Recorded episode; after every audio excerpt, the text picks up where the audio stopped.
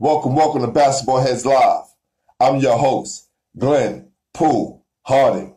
And tonight, we have a really, really special guest. Said, really? A very, very special guest. Trust me, this is going to be a great interview. This New York City legend is a basketball icon. He attended Seward Park High School and the legendary Tennessee A&I, now Tennessee State. In those days, the NBA did not draft many black players into the league. So from 1966 to 1974, this basketball head played for the Harlem Globetrotters. He was part of that classic team called The Show. You know, the original Globetrotters with Curly Neal, Meadowlark Lemon, and Wilt Chamberlain. But this basketball head saw that black players were being exploited and wanted to change. He stood up for everyone who didn't have a voice in the game. So he started the Globetrotters Union because he knew a change was going to come. This basketball head was also named top 50 greatest players in Rucker Pro League. And he also coached at Central Connecticut, Long Island University, Boston College, Stanford University, and now serves as the chairman for the Retired Globetrotters Association. Help me welcome to the show New York City legend, basketball icon, and a member of the Basketball Hall of Fame, Bobby Zoro Hunter. Y'all ready? Y'all ready? ready?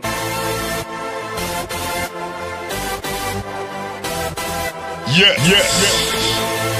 You have you just stepped out into, the, world, of, chaos. chaos. Where everybody, Where everybody goes, goes hard.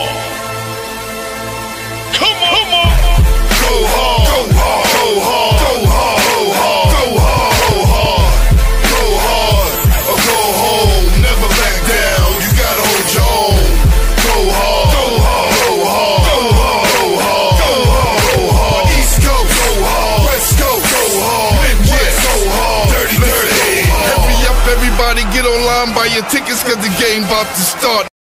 What's happening? Well, how you doing, OG? how you doing, OG?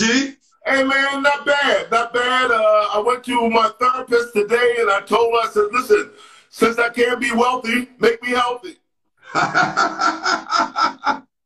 That's awesome. Listen, brother, we are both shining tonight, man.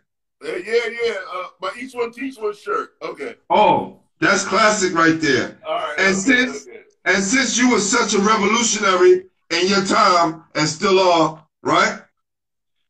Oh, Look what oh, I got oh, on. Oh, my man Malcolm. Okay. All right. Okay. Yeah. There you go. Uh, yeah, my cousin was the first Black Panther here in Harlem, David White. Wow. the Panthers actually came from New York came from Alabama to New York and then went to California. That's awesome. And David White was the head of United Harlem Growth, which was giving brownstones back to people in Harlem. And he lined up in 36th Street. That's the first place. Luther Gale still has his place. I had two brownstones across from PS 36. Wow. I don't want Tank to be mad at me, so I had to show that you know. It's all good. The it's real all good. Players a Harlem shirt. Definitely, definitely. First of all, I like to say welcome to the show. I'm glad we can reconnect and make this happen. Yeah. Can you bring the phone down a little bit, sir? Sir, there you go. I need okay. to see that beautiful smile. You know. All right. There you go. I, so, getting all head there, man. Pause. Nah. All right. Who introduced you to the game? Uh, who introduced me to the game? A guy, I think more or less named Herman White uh, from 129th Street, played with Satch Sanders at uh, Seward Park. And then a guy named Junior Martin took me to my first game. Uh, Junior Martin uh, coached the Smalls team quite a player, was part of the um, uh, Five Guys. That's going back. That's going back an awful long time. The Five Guys: uh, Willie Hall, Tom Hoover, uh, Tony Greer, uh, Tim Shine, uh, Barry Barry Barnett. Wow, hey, Pickles Murphy. So that's wow. But Cecil Watkins introduced me to basketball life. And Cecil Watkins was head of the Courtsmen. He also yeah. coached PS 68 Nats. He also brought the referees and had training at PS 68. He also had uh, Amcor. Uh, he also uh, developed the Courtsman team. And around the nation, there was Pro Am. And Pro Am was development of players and referees in like uh, uh, various states, and there was close to 20 of them throughout. Wow. So Cecil Watkins therefore introduced me to Rucker, and the rest is history. And Rucker, wow. who I love because he was able to handle me as he was able to handle. See, Rucker was a personal friend of each player. So anybody tell you, say, yeah, Rucker, that was my personal friend but he was the personal of each player. And then Rucker had the wow. ability to speak to you in a manner where his voice went right in your ears and it came into your mind and it didn't explode. And it wasn't a yell or a scream or talking down to you. So his communication skills was most powerful. So I said, wow, if he can do this to me, maybe I can do this to some other people. and, and every speaking engagement I ever had, any basketball clinic, I tried to duplicate Rucker in every manner. Well, you have a few people that's, you know, seen you play on here and who work with you. My guy, Jason Gilliam, right? He said he worked in a few camps with you um, and did a few clinics with you as well. And he said you have one of the best memories in the world. yeah, a good memory is a substitute for intelligence. Hey, well, I'll, I'll, tell you how this went. Uh, you know, I was failing, and, and my mother said, "Well, look, uh, why are you failing?" I said, "Well, you know, we having a problem in school, especially this girl Pat was sitting in front of me with the woo wah wooey." And, and so um, she said, "Well, look, if you can remember a whole movie and the title and each player in the each player the cast in the movie, then this history book could be nothing." So she said, "Just do it the same way." So that got me started studying just because of because mom's whatever mom said was right. That's right. That's right. Where in Harlem are you from? 129th Street. You didn't know that? I, I know now. 129th Street between Lenox and Fifth. Got you. Got you. That At that time when you was have, coming up. You had to have a three a three piece suit, had to have your your your hat correct, and then also you had to have your cuffs correct, and then the other is uh, you had to have Italian knot in your tie. Hey, guys from Harlem are still getting fly to this day, man. So you guys set the foundation for that. Okay. Yeah, definitely. Bring the can you bring the phone down just a little bit, just a okay, little bit. Okay, here we go. Here we go. How we doing? There you oh, go. Yeah, there, we there go. you go. That's the biggie there. There, there we go. There you go. So when you was coming up, who was the best player in the neighborhood? The best player in the neighborhood was John Harris. And John Harris uh, was MVP in the Rucker in the high school in 1958. Ooh. Yes, John Harris. When, when you say John Harris' name, people shake a little bit. But there was a great player in my class named Irvin Cato that made Cooper in the seventh grade basketball team, so that made it pretty good. And then wow. we had a study game called 5 2. And there you would be working out the psychological method of playing this game. And Walt Simon, who lived in my building, was one of the best 5 2 shooters there was. I think the best 5 2. 5 2. And you talk while you're shooting, and you bet while you were shooting, and uh, it would see uh, how your nerves set. And it really set me for uh, a long list of methods of playing. Best five two shooter, Herman Honey Taylor. Wow. Second, I would think was Albert Church. Third might be Shorty Marshall. Fourth might be uh fourth might be that's a rough on that fourth one. Mm, mm, mm. Now, you- look, my God, Jason Gilliam knows you well. He said Zoro paints too. He is an avid fan of art and painting. Well, you know, uh, uh, all that time I wasted in class, drawing in class, me, Urban Cato, and, and, and, and Randy drawing horses. Then uh, one day I found out, hey, uh, maybe I got a talent here. And then some lady said, hey, um, you're not too bad. And then I got with Lloyd Williams' sister named Grace Williams, 120th on 18th Street, and she taught me how to paint with glass Wow. and it like it was like a life changer. And here she thought I wasn't listening to her, and I listened to every word she said. It's the only thing that I'm meticulous in is painting. Where I come Oh, you're you're an excellent artist. Definitely. Definitely. so, So, and, uh, so listen. In the life Uh-huh. of uh, young people and in people's lives, young people, there's always one thing, and you have to find that one thing and connect it. And and if you don't believe me, uh, ask Duke Tango. I call him Tango Duke. He who's that? Who's Duke Tango? Huh?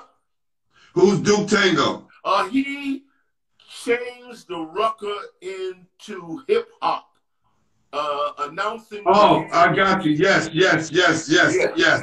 Yeah, yeah. So, do do you think that was a good thing or bad thing?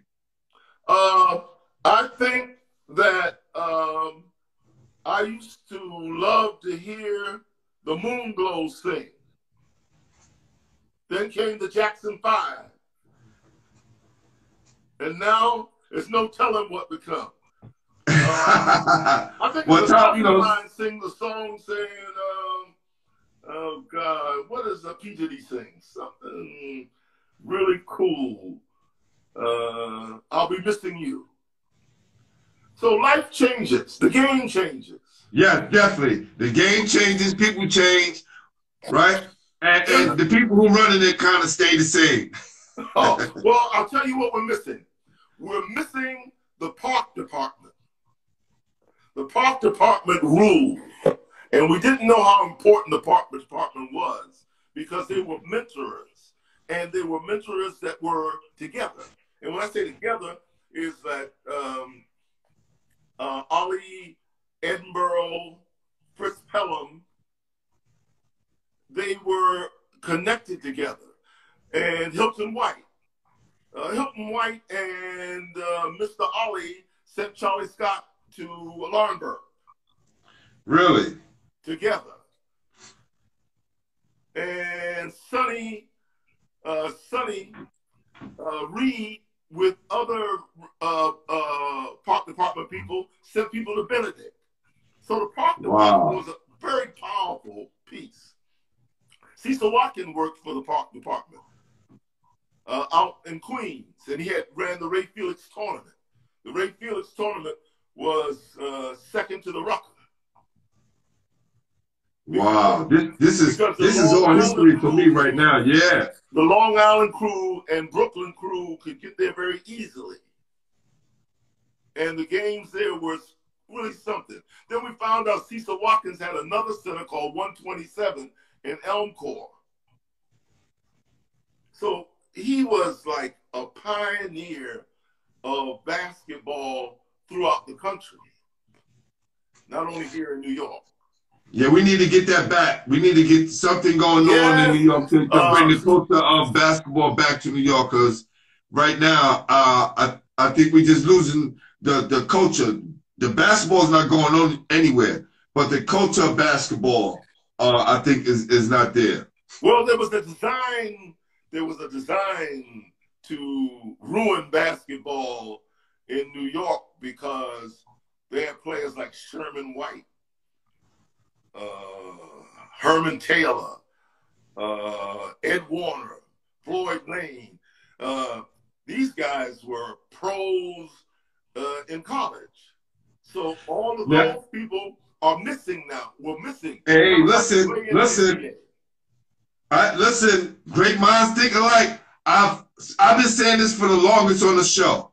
There's an article, a New York Times article, that mentions the Regents exam. This exam that all the kids have to take in New York State.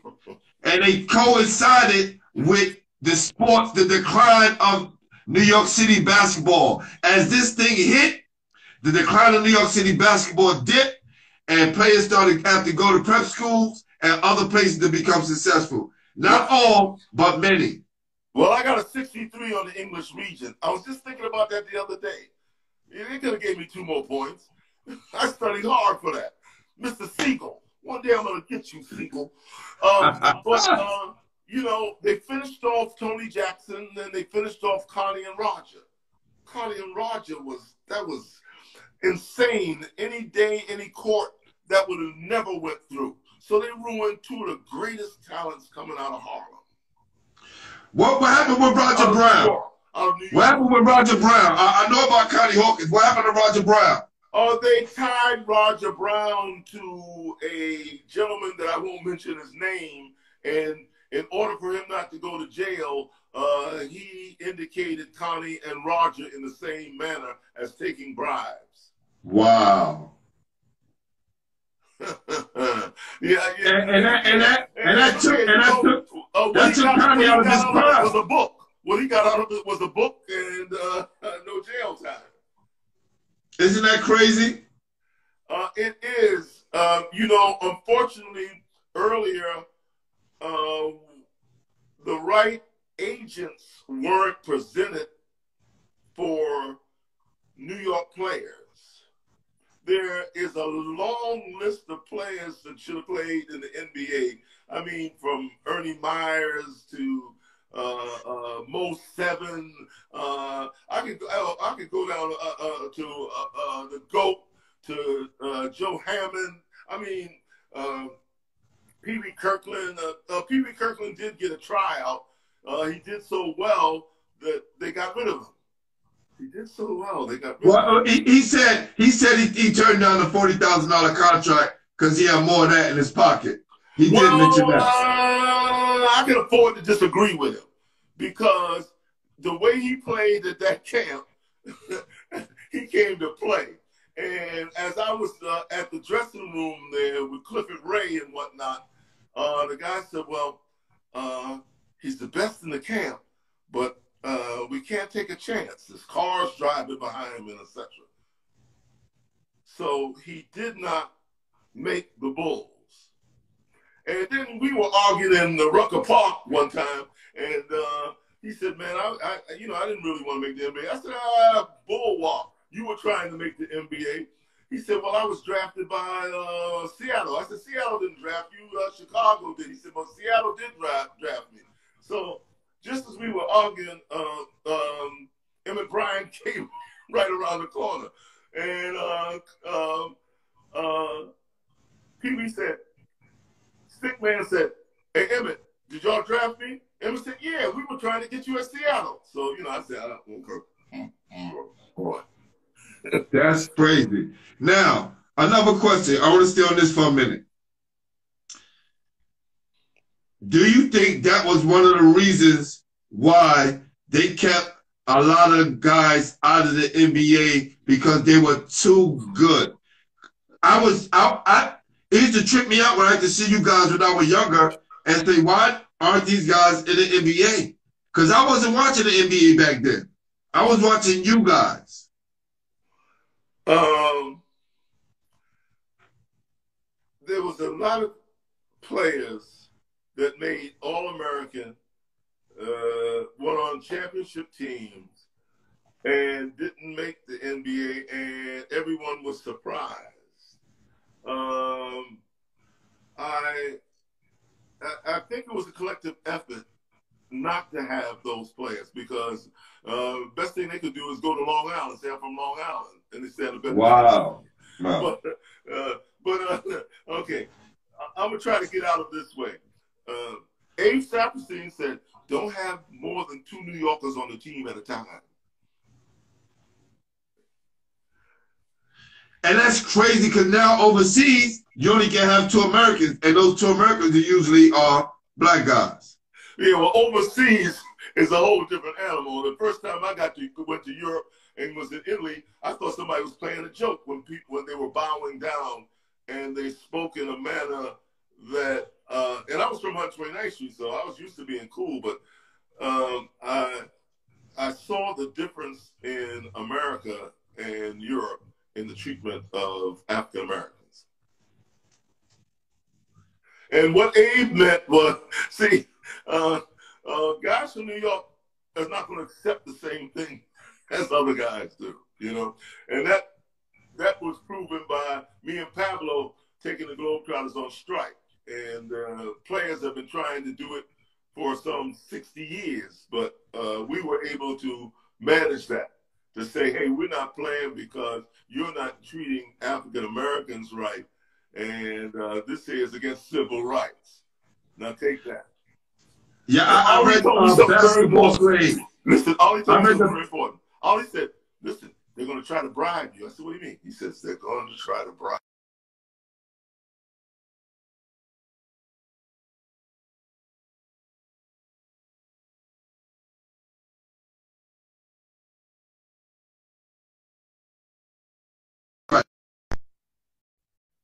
Wow. Right now, I'm just gonna be a student of the game and listen. I, I want to because you started buffering. Did you say that Muhammad Ali said that Abe Saperstein was going to try to bribe you guys? Uh, Abe, Abe had died. I was the last one that recruited him, and Abe didn't bribe anybody. He scared them. But this was the new management of uh, George Gillett and Potter Palmer. And uh, the, uh, Potter Palmer, George Gillett said, "Look, I'm going to try to. Uh, uh, we're going to get rid of Bobby if we have to bring an NBA player." so Bobby Joe Mason said, "Well, which NBA player is going to be that?" Uh, I played five positions, and I ran wow. miles a day. You know, and the only person I was scared of was Earl Monroe. Like Jesus. Yeah. Yeah, yeah. So let's let's let's keep on this. I read Basketball Slave. Uh, I think it was about uh former teammate of you guys. Uh, I can't remember his name. His son is from Harlem. I do remember that. Hold on, I'll give it to you right now because I had it. I had it written down.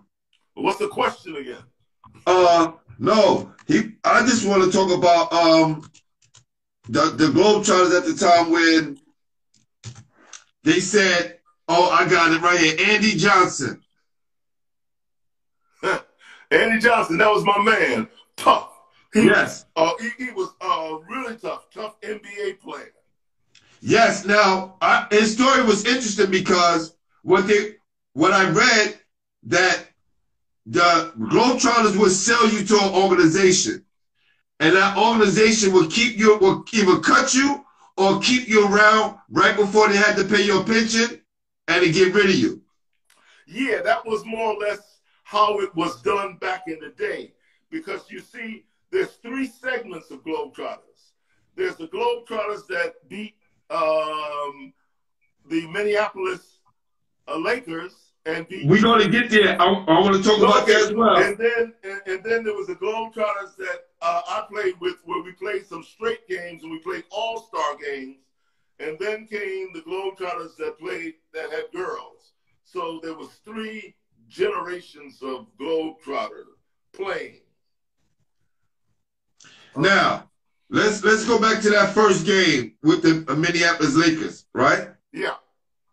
At this time, you know, the NBA is opening up for you guys.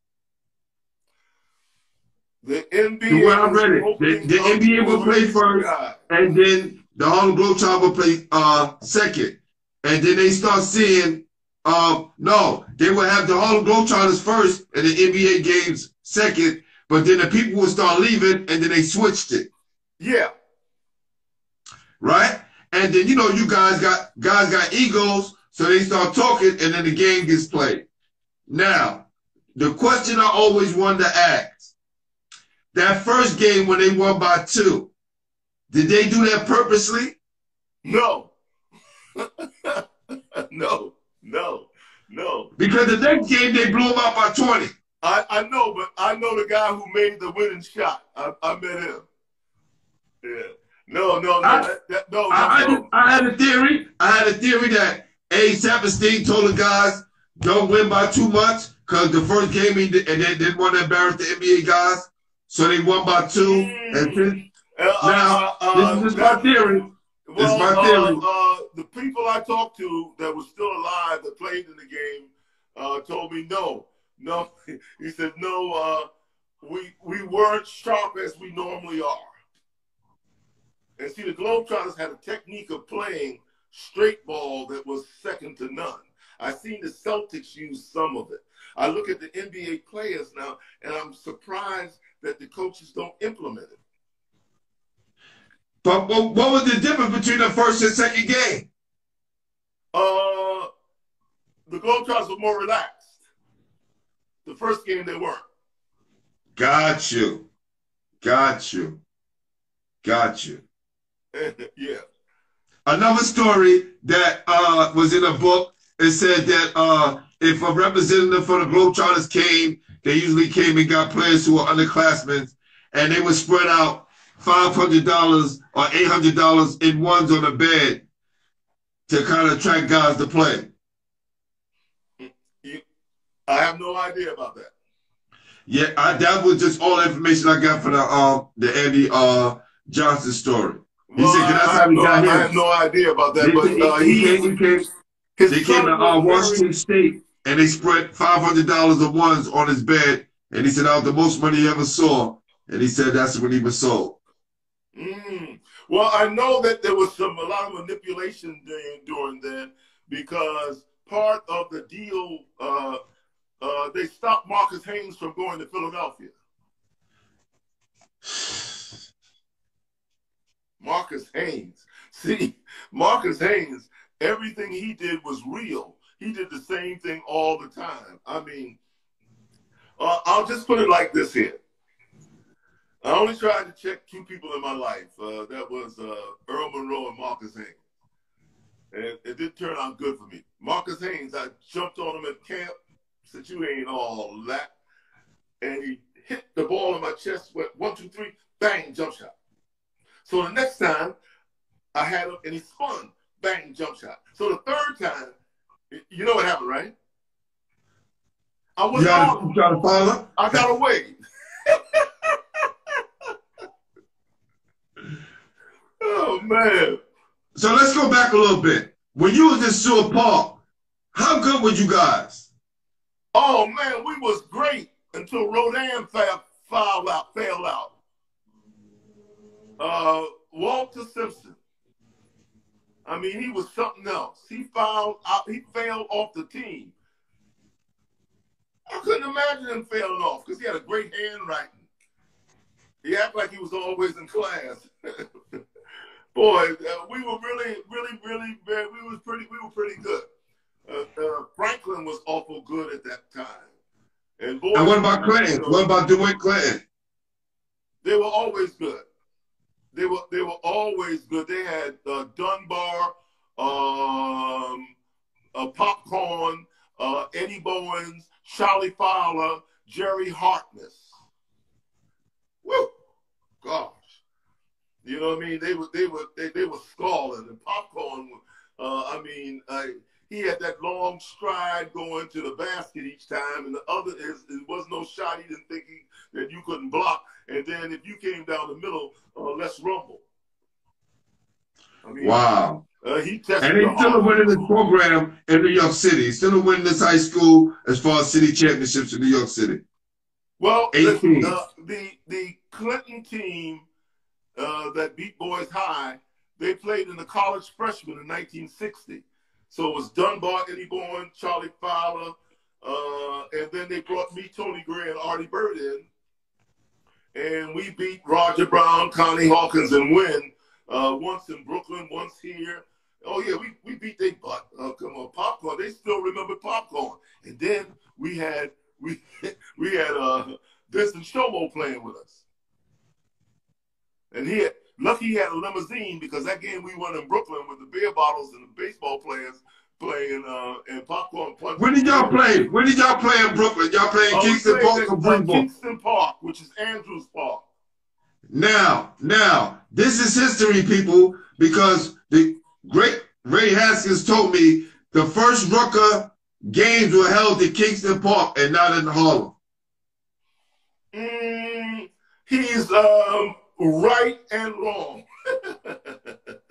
uh, one of the early games was there in Brooklyn, but they also had one in Rucker Park at 129th uh, Street. Right, I, I I get that, but I'm talking about like where it's at now. I think They moved it. They moved Oh. from 129th to 155th. Uh, yeah, it was on 29th Street first. And then Yes. they moved to 130th Street because uh, there was a sink in the park and the water would fill up. So Rucker told McCullough to clean up that water, and then he told me and Ernie Morris, uh, Ruck, uh, McCullough said uh, to me and Ernie Morris, Rucker wants you to clean that water up. Uh, there was some marvelous games there because I come up from 129th Street and watch Jackie Jackson snatching Wilkes uh, jump shot out of the sun. And- Please, yo, then I- hey, let's talk uh, about Jackie. Let's talk about Jackie Jack. Let's talk Yeah. about jumping Jackie Jackson real Yeah. quick. Please explain to me what kind of hops this guy, because I we never seen him play. Who we can, can we can compare him to? Uh, you, only one person you could compare him to is possibly John Thompson. But uh, uh, he blocks shots in a certain manner because uh, all of, of that Connie and uh, Jackie had that same thing. They make like they wasn't looking at you, and then they had the ability to take one step and go and get you. It was it was nothing. Uh, uh, I've never seen anybody jump like Jackie Jackson in my life. Uh, jump over head, jump, jump over their head. So he was broke one time. So I said, Jack, uh, everybody come around here. Uh, go touch the top of the backboard. You know. Uh, Wow. I played with him for eight years. He sat beside me. He never gave me any of the money I dropped on the floor. Hey, my guy Ref One said he seen you give Dr. J Julius Erving the business. How true is that? Well, listen, man. As years go along, you hear the stories. You know what I mean? Uh, Dr. J came late and got 57. Me and Cliff Anderson was both checking him. Pete Bessie put it in the post. Uh, only business I seen given to uh, uh, Dr. J was by Joe Hammond. Really? I Now I heard, I heard this was, I heard this was a myth. happen. It didn't happen that way. Oh, so okay, so Doc came late and, and dropped fifty-seven on you guys. Right. So yeah, that's the way of telling the story of about who who did what business to who. Got you, got you. How good was Dr. J when he was coming up to Rucker? Because you know the, we didn't see him until he kind of like passed his prime in the NBA. Because the first NBA game I've I saw was the 1980 championship with between the Lakers and the Sixers, and that was the first game I've ever watched from front to back. Uh, I'm almost sorry he played on that cement because it may have ended his career uh, earlier. But you see, I only seen two hands like Dr. J. That's Dr. J's hand, and that's Connie. Tatum's hand. Connie Hawkins didn't have big hands. Uh, well, see, there's big hands and there's big hands. To Dr. J and to Goose Tatum, it was like a tennis ball in their hand. The ball Wow. slipped out. They never had to do the stick move. That's when you take your finger and stick it to make sure it's tight, and then you keep on going. See, it's a different motion. It's a different motion. Then this motion here is straight on all the way. Got you. Got you. Yeah. So back then, when you was coming out of high school, what was the college recruiting process like? Uh, very strong, and you uh, the SATs was very important to to, to uh, have. Otherwise, you had to go to junior college. So when did they start coming up with the SAT exam? Uh, ever since I know, it had to be uh, early early fifties. Right. Okay, I, I want to see this right now because this is something I should have looked up a long time ago. SAT 1926, founded 1926. Okay, good. Yeah, that's about right. It was, it was adaptation from the Army ID test. And that's how they came Uh, up with it. everything was in 1926. Globetrotters started in 1926.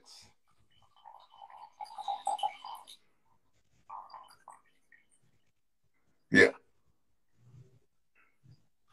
Wow. Okay. That's now that Texas A&I team. Uh, uh, again, thanks to Coach Haskins, he told me that they were the first team to win three college national championships. Uh, I believe it was only two. It was two And it was the second team. back to back, back to back. Yes, back to There back. was a second team to have um, to put five black players on the court at one time. The first was Texas Oh, El Paso. Loyola. It wasn't Texas El Paso. It wasn't uh, Texas El Paso, the movie that we saw. Uh, I I would have to say it was Loyola. Wow. I think they were playing Cincinnati. This is all history, man. This is crazy. That's crazy. Uh, I talked to I talked to um, David Lattin um, uh, two days ago. Powerful. And, and matter of fact, we were online with uh, Kasia. And Bobby Joe Hill was magic. Wow. Hey, listen. And That's Portnoy, the- excuse me, He was the Clinton. Bobby Joe. Hill with the Clinton, right? uh, Bobby Joe Hill with the Clinton, right? Willie Worsley. Willie Worsley with the Clinton? Yes. Where did Bobby Joe go? Where did, where did he come from? Uh, uh, he came from Detroit.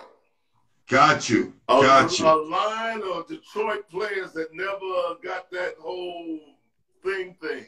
They had a, a group come out in 1960. Yeah. Really something. That's moving the five basketball players. Oh yeah. But he said they, they wasn't the first one to put black, five black guys on the floor. He said Loyola was. Oh shit. This is crazy. It was called a Oh, glory. well, you, Yes, you, Glory uh, Road. Yup, I'll Glory arrange Road. for you to have uh, Jerry Harkness on. Oh, that'd be awesome. So, out of uh, the other schools who was recruiting you, what was some of the other schools besides Tennessee and now, which is Uh, now Tennessee? uh, Loyola. I was a lock for Loyola, but I failed the Regents. And then I was supposed to go to uh, a junior college, uh, uh, starts with a J in uh, Illinois. Uh, I believe the prisons there. And then I was uh, Maryland, Maryland, NYU, and a Citadel. My grandmother said, "No, they think you're the white Bobby Hunter." Yeah, like Citadel. I imagine you go there yeah, right. back then. It took me. I, I, I hadn't even learned to take orders yet.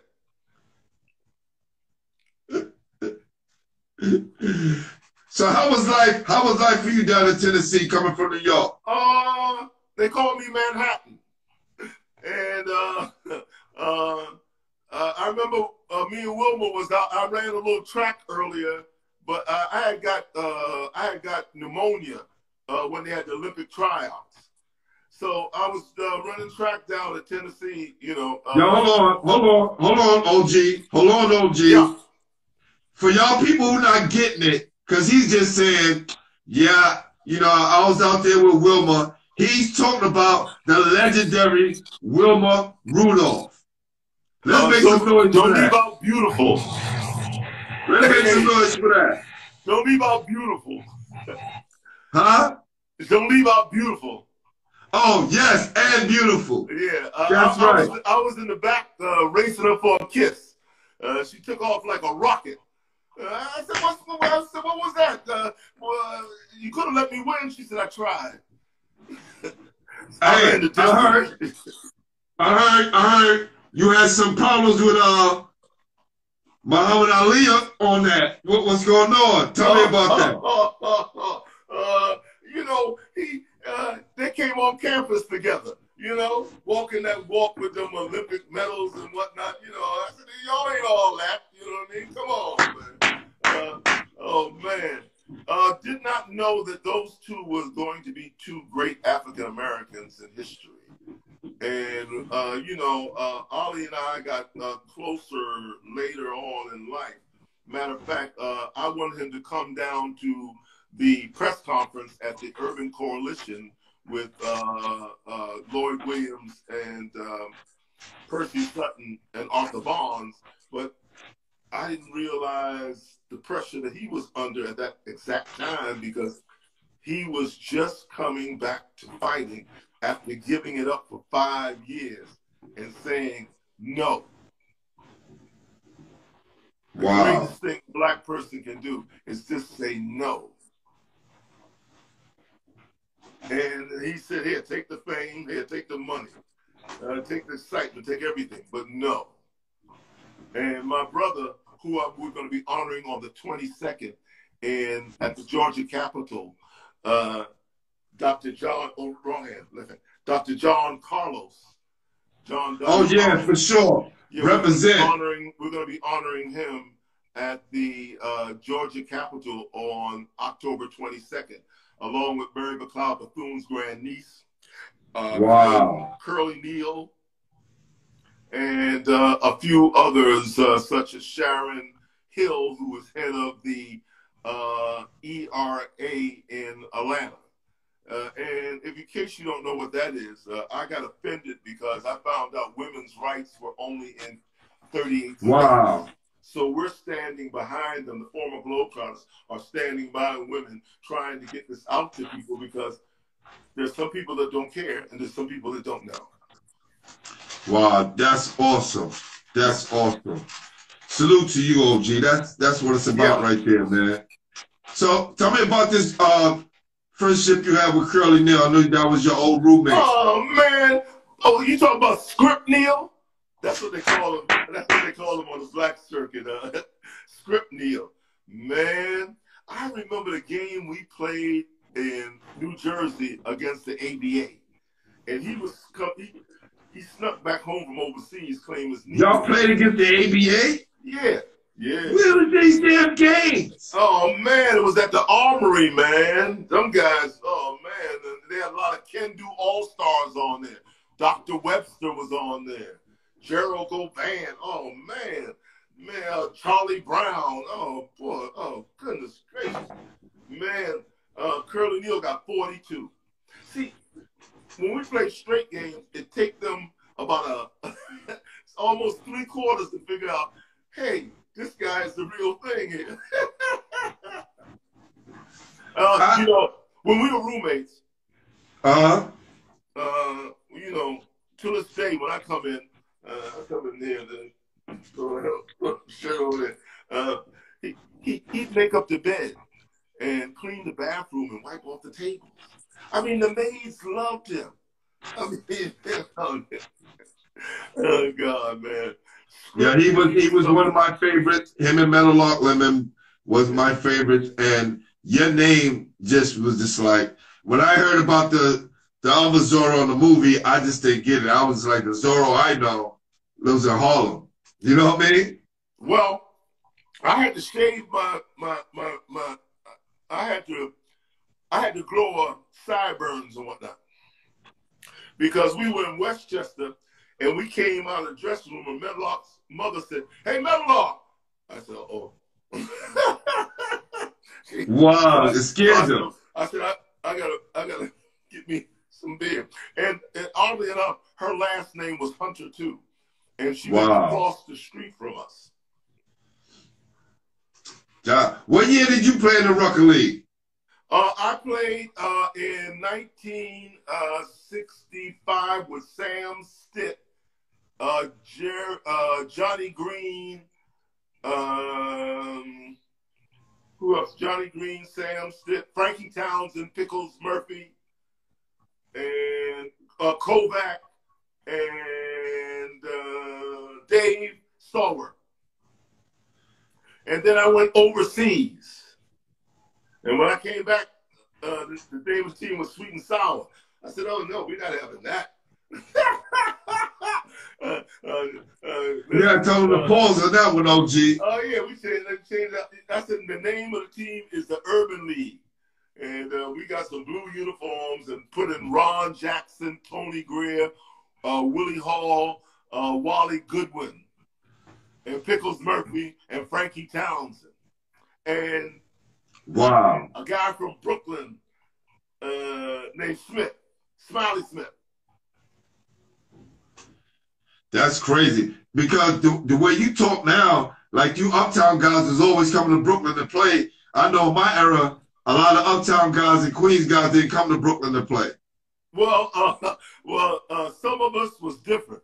See, if you're all black, you go anywhere. So I, I play in Brooklyn with uh, I play in Brooklyn with uh, you know Niles, uh, Butch Niles, and and um, uh, Jackson, uh, uh, Jocko Jackson? Jackie Wilson. Oh, Jackie Wilson. Okay, okay, okay. I, I, there was a famous game in Soul in the Hole. Uh, TV Vincent was there. TV Vincent's old time player. That, that's going too back for everybody. Uh, um, we were we were playing like nobody's business, and I was checking Goldfinger, and Goldfinger was killing her, and I I was on him so tight a raindrop couldn't get in between, and I checked him all the way, and he just turned like it was nothing, like I was nothing, and shot the ball in, and before it hit the ground, I grabbed and threw it down court, and Jack and Jackie Wilson laid it up. The game was over. I was in my car, and the fight had started. That that's what they do. Listen, that's all the guys will say, man. We don't want to come to Brooklyn because we don't want no problems, man. Goal in the hole. yes, Oh man. that that was considered to be a problem. Now, when you join the Globetrotters, right, Yeah. and you start seeing the players getting treated unfairly, and when you came over to Union, did they did they kind of dismiss you right after that? Uh, no, uh, Pop Gates and Carl Green told me plan carefully and watch who you tell. So by the time they got everything, I had everything pretty well structured, and then Pablo had the other team. A real power here. Could I have done what Pablo did? Because Bobby Hunter told Pablo, hold down the other team and join what's right. So it's something in your life that brings you to an area with another man when you got each other's back. Do you, do you feel like the NBA blackballed you because of that? No, no, they blackballed me before that. but no, no, no. I, I, uh, I, I was in the I was in the Knick camp and uh, playing down in um, Wilmington, Delaware, with Freddie Crawford and Tom Hoover, and I shot a left hand backhand on Laverne uh, Laverne Tart, and uh, um, Neil Johnson said, "If you'd have missed that shot, I would have got rid of you right then." So you you, you know. Uh, um, he, I played better team ball when I got with the Globetrotters. Wow. It's rough. Uh, um, being able to play five positions and being able to run 25 miles a week and being ambidextrous. Uh, and then the other is, um, uh, you know, that 5'2 uh, gave you a calming effect. So I had no problem. I, I couldn't wait to get on the court. It was, like an adventure. Wow. Now listen, um, tell me a story about how my cousin, the late great Zachary Husser, got you cut for the Knicks? God, boy, we we was playing. Who was we was playing against uh Stratton? We was playing against Stratton, and I lucked up and had ten points right quick. So they couldn't take me out. So then in comes Zach with about 13 of his guys hollering, hey, uh, Boogie Boy, Boogie Boy. And Neil Johnson hated Zach. And I, I said, Zach, just cool it, man. You know what I mean? So, uh, so then when he took me out of the game, uh, Zach almost caused a riot. The next thing I What know, did he do? Next thing I know, I was cut. And then Zach came to New York and he said, the only reason I came to New York was because of you and Freddie. Yeah. Wow. But Zach Hustle, Zach Hustle was innovative. Uh, he got me on something called the Farmers in Education. And he said, wherever they are, I want you to help them. And then I'd come up and speak at his school up in Wings Academy. Yes, yes. Innovative. Uh, uh, he would, wow, right now, he'd be on fire. Listen. He would, he would, he listen. If he was alive, he would be helping me with my show so much. He would have got you and all these other guys. Trust me, because he was doing a little something before he passed away. I know. I have the spirit of my cousin all inside me because when I thought I was the first uh, basketball player in my family, you know, to graduate and go to college, he was actually the first one. He did football and basketball at a high level at Columbia University. So salute my cousin, Yep. great Yep. Yeah. Zachary Nelson. Yes, yes, definitely, great, great guy. basketball Miss him a player lot. In greatest bas- greatest basketball player in Harlem.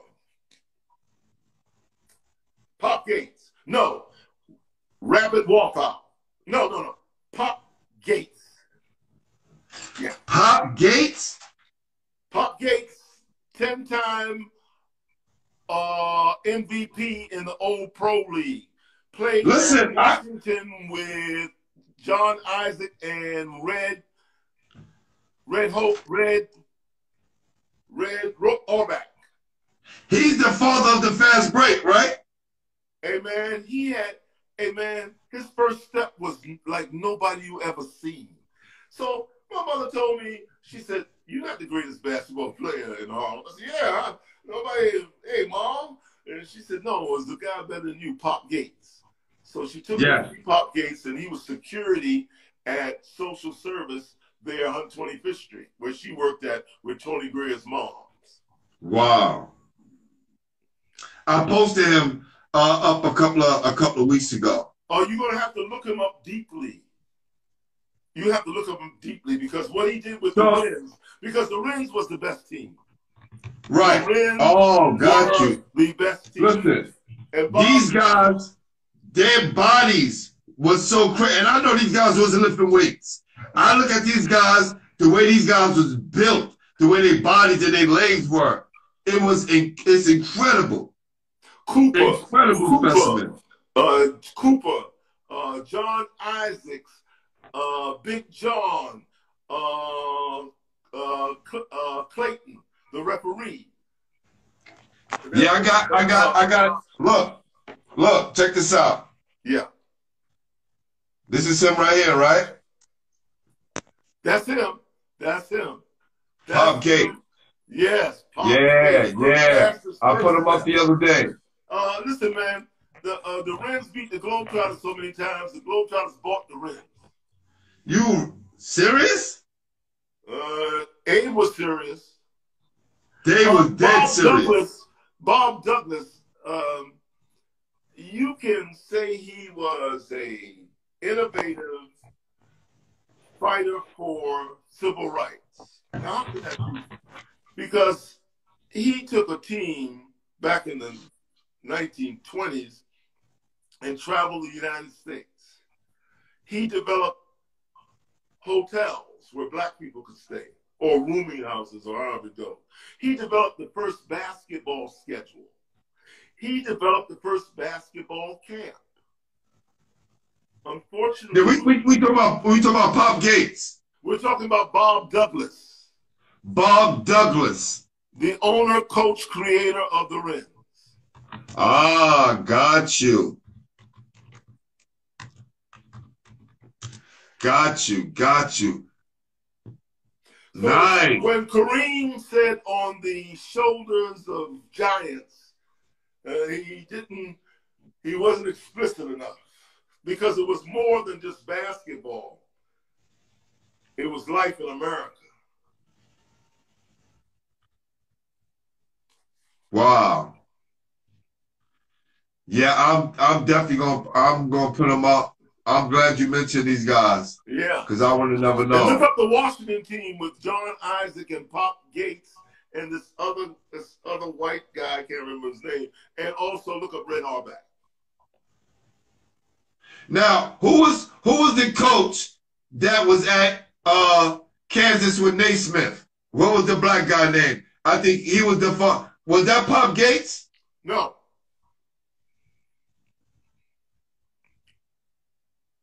It was a. It, I, I think they mentioned that. That Pop Gates.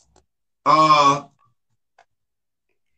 Yeah, Pop Gates and. Gates, uh, won the first MVP in Chicago in the old pro league. The He's an eight-time MVP All-Pro. won by Charlie Charlie Hoxie. Charlie Hoxie worked at Wagner. Wow. He mentored all those guys: Joe Hammond, uh, Tito Ortez, uh, Chico Ramos. Uh, that was a deep job uh, that him and uh, Ron Evans had. Ron Evans, Howie Evans had uh, in mentoring kids there in the Wagner projects. Wow. Howie Evans brought the first tournament, the Big Apple tournament, to New York, where black players who hadn't been seen before would be able to play. Him and Eggman, uh, him and Eggman uh, was designing a method to help black players go to school and still be on the same level because they were being stopped through a process here in New York. Wow. And I played I played the Big Apple game. Definitely helped me out a lot. Keep my game sharp, you know, and it gave me something to do during the summertime. Um, I'm reading off something from Bob Gates. It says eight-time world champ all pro, two professional world champions, 10 professional tournament appearances, first African American player coach in the major leagues, and one of two uh, in the NBL. Wow, won 68 straight games in 1939. Woo! and there's more. There's, there's more there. You know Yes. what I mean? Uh, uh, yeah. Uh, and and when he went up to the Hall of Fame and to get going to the Hall of Fame, and he went there on two levels. One is a globetrotter, but the other one as uh, playing in the old pro league. He handed me his cane, and he said, "I'm gonna walk up there straight." And it took me a while, but I got the feeling of what he meant. That's what kind of person he was. Wow. So what was traveling like back then for you guys in the uh, days playing with the Globetrotters? Was Um, it difficult traveling through the South? Um, slavery on a bus.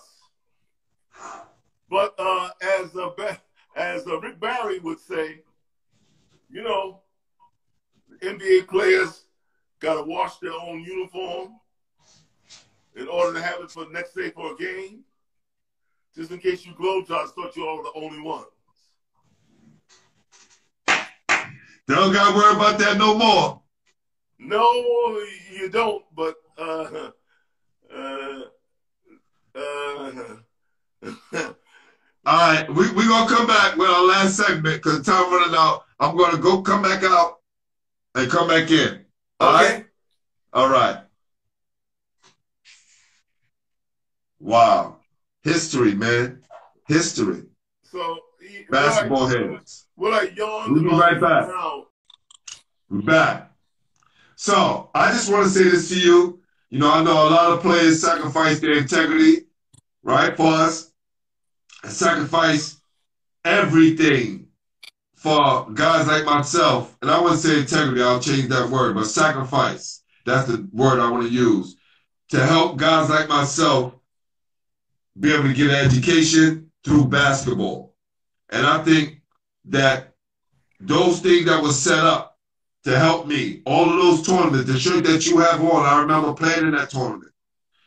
Uh, each one teach one, Boys of Yesteryear, Elmcor, Citywide, uh, Big Apple Program, Go to Hoops. All of these things were put together by men and women who had a vision to help the next generation. So I advise all my viewers and people who are watching, especially the young people, to do your homework. Because I'm going to go back and rewatch this video and take down names and do my research on these people. So I have a good idea and an understanding about the history of New York City basketball because that's important. Thank you. I just want to say thank you. Thank you. Thank you. Now, let's get into your coaching, right? Because not only you was a great basketball player, you coach at some of the top schools in the country. How did you get into coaching? Um, how am I doing? You doing well? I can see you. I can see you. Okay, can you hear me? Yeah, I can hear you. Yeah. Okay, very good. So what occurred was I wanted to. Uh, uh, I got into coaching through uh, Rucker, and then I was coaching at the um, pro tournament. And uh, also, we ran a tournament on the uh, morning side called the Harlem Globetrotter Tournament, where Leroy Otis and Earl Mango refereed. Wow. That's awesome. So and that's how, and, that, and got you and that got you into coaching. That got you uh, into yeah, coaching. what got me into coaching is something that you were talking about earlier. It was the academic and also the basketball. So uh, I finally figured out the academics. And the academics was just simply good manners. Because if I went to a teacher and said, Would you please help me? then they would. And my mother hit me to that. So I wanted to show young people that thought maybe they didn't have a chance that you do. And I lost to uh, John Thompson. I lost Patrick Ewing because I had him going to Boston College. But John wow. Natch got him to go to Georgetown because they approached it as special tutoring. Yeah. So one of the things in coaching, and uh, that's the first thing I said at Boston College, is I said I'm never going to betray African students. And what I did was I I got uh, I had I had a car and I put about five or six of them in and drive them around to the teaching. And as um, um, one of the students at Boston College will tell you, he was late for his tutoring, and I almost drove my car into the, into the dormitory.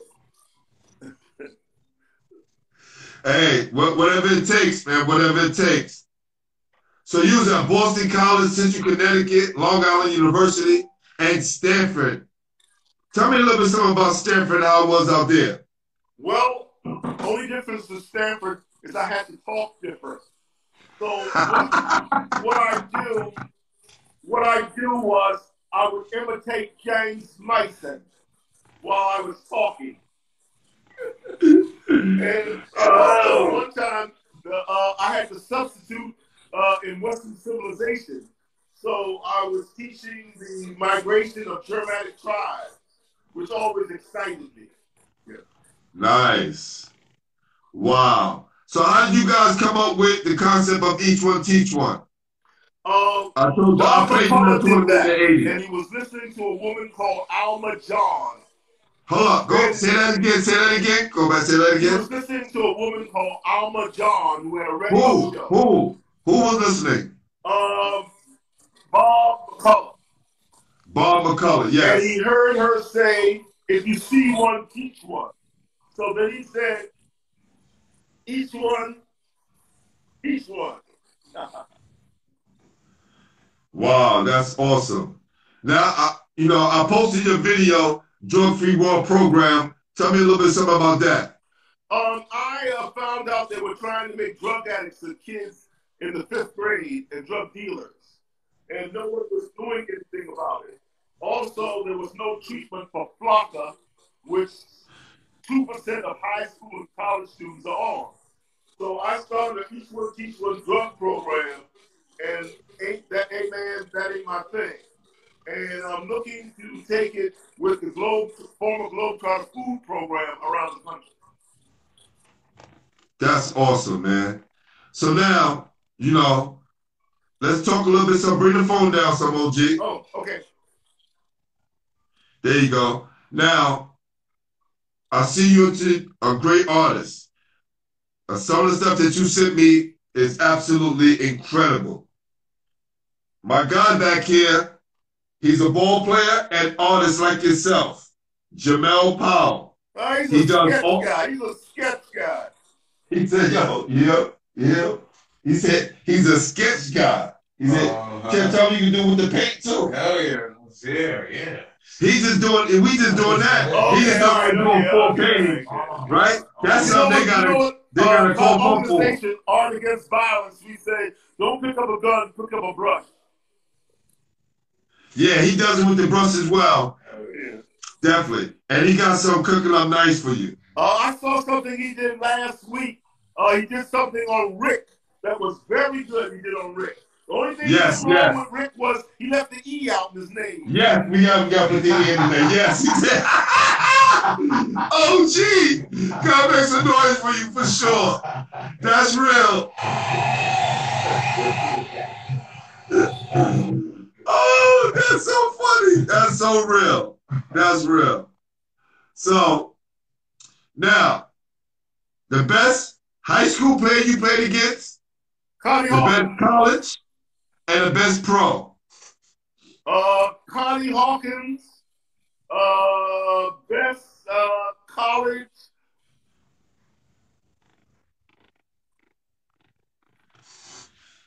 Uh, I'd say Connie Hawkins or Tony Greer. And what about pro? Uh, pro would be Earl Monroe. Oh yeah, the one that.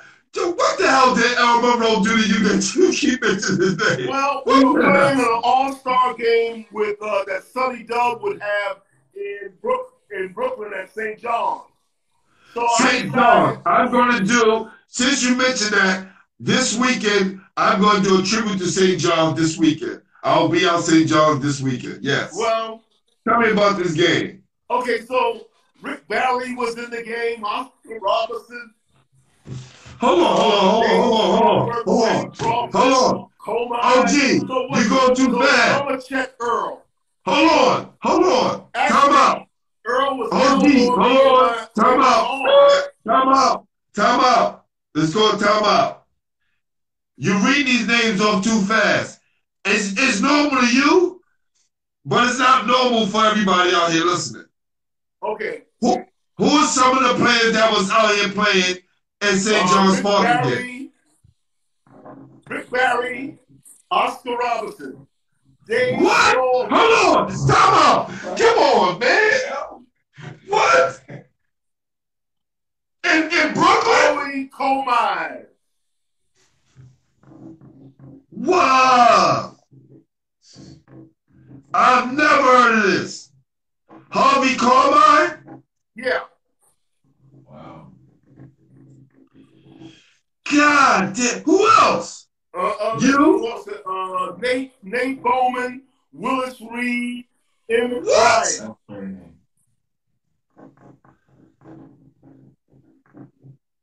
So, uh, uh, Earl elbowed me inside my arm where I couldn't raise my arms anymore.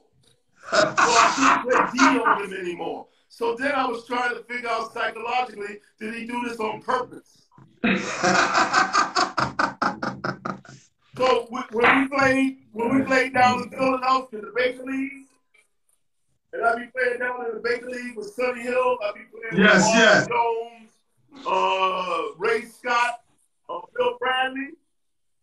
I switch every time I got on Earl. I I was used to people checking me, not me checking them. Wow. This is crazy. Rick Barry, Oscar Robertson, Harvey Carmine, yourself, Willis Reed, Earl Bryant. Monroe. Who? Emmett Bryant. Who? Hubie? Emmett, Who? Emmett Bryant. Emmett Bryant. MVP 1969. Uh, played with the Celtics. Wow. Who got MVP in that game?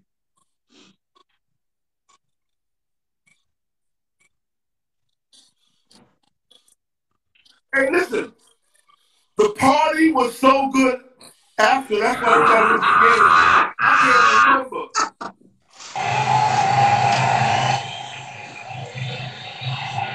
So I'm gonna invite. I'm gonna invite.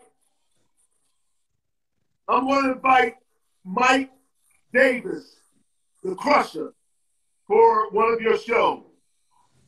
Please, please do. Okay. Please do. Listen, I enjoyed having you. I'm about to show you a picture right now. Okay. Is that cool? All right. Go ahead. All right, let's let's do it. Let's do it. Let's do it real quick. Oh man, this is this is absolutely been amazing. I knew it was gonna be amazing. I said in the beginning, Um, this is gonna be amazing. the greatest basketball player on this earth would be Oscar Robertson. Oh shit. Woo! I don't know I would say Mike, but hey, look. Well, That, uh, I get it. I get it. I get it. man that he was a player because he developed Oh. the players union and started the strike and started all players to Oh, true. I I agree. Better man. Cause I never bought a pair of Jordans ever.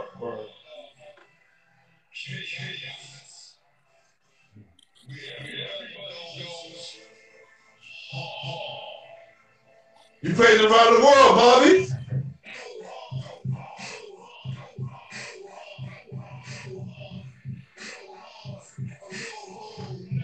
Uh, I'm a lot darker than that, man.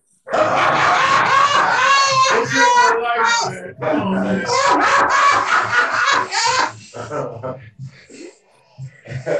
Don't light me up now. You want to talk about it? Tell him make you talk. That's my guy right there. Oh man. This is awesome. This has been awesome, man. Listen. Hey, so listen. Uh, when we were at the NBA All Star breakfast, uh, Kareem was asked this question on the big screen TV, and there's about 3,000 people there. And they asked him, Kareem, when did you know you finally made it? So he paused for a while, and he said, when I blocked Wallace Goodwin's jump shot. So Who's that? around. Wallace Goodwin. Wallace Goodwin was a player that played on my pro team, but he also played at GW. But nobody knew who he was, and they were looking around. So I yelled, "Hey, I know Wallace Goodwin. I know Wallace Goodwin." Listen. Well, last last question. Last question. Top five players New York City history. Top five players in New York City. Yes. Okay, so I would have to say, um, top uh, Tiny Archibald, Connie Hawkins, Roger Brown, Tony Jackson, And the last one, the last one is a rough one.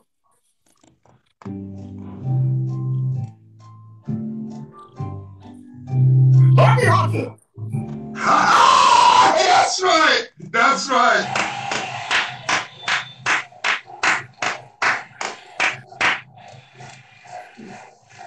Oh man. Listen, I just want to thank you, man. Thank you. I want to stay Hey, in man, contact with you you. for what Don't, do. don't stop. Don't stop calling me. Don't stop sending me those messages. Those well, things are motivational. Let me try to Motivational. Thank explain you. this to you. Let me try to explain this to you easy. I probably won't be with the show, uh, watching the show or seeing the show, but um, I hope that the sponsors give me the money so that we can put you on national TV. Oh, that would be awesome. That would be awesome. That would be That's kind awesome. of like my job. So I'm going to look up Shake and Bake for you, a great Harlem player. Uh, and then you get to you get to see Jerry Harkness, who will tell you about the first black players on one team. And last, Mike Davis. Yes. Need that Okay. for sure. Thank you. It's been an honor. Appreciate you. And and we're not finished yet. Yeah. No, we're not. With This is only with with that picture, with that picture, with that picture, Yeah. I'm sending you a game over basketball heads legends trophy. hey, thanks.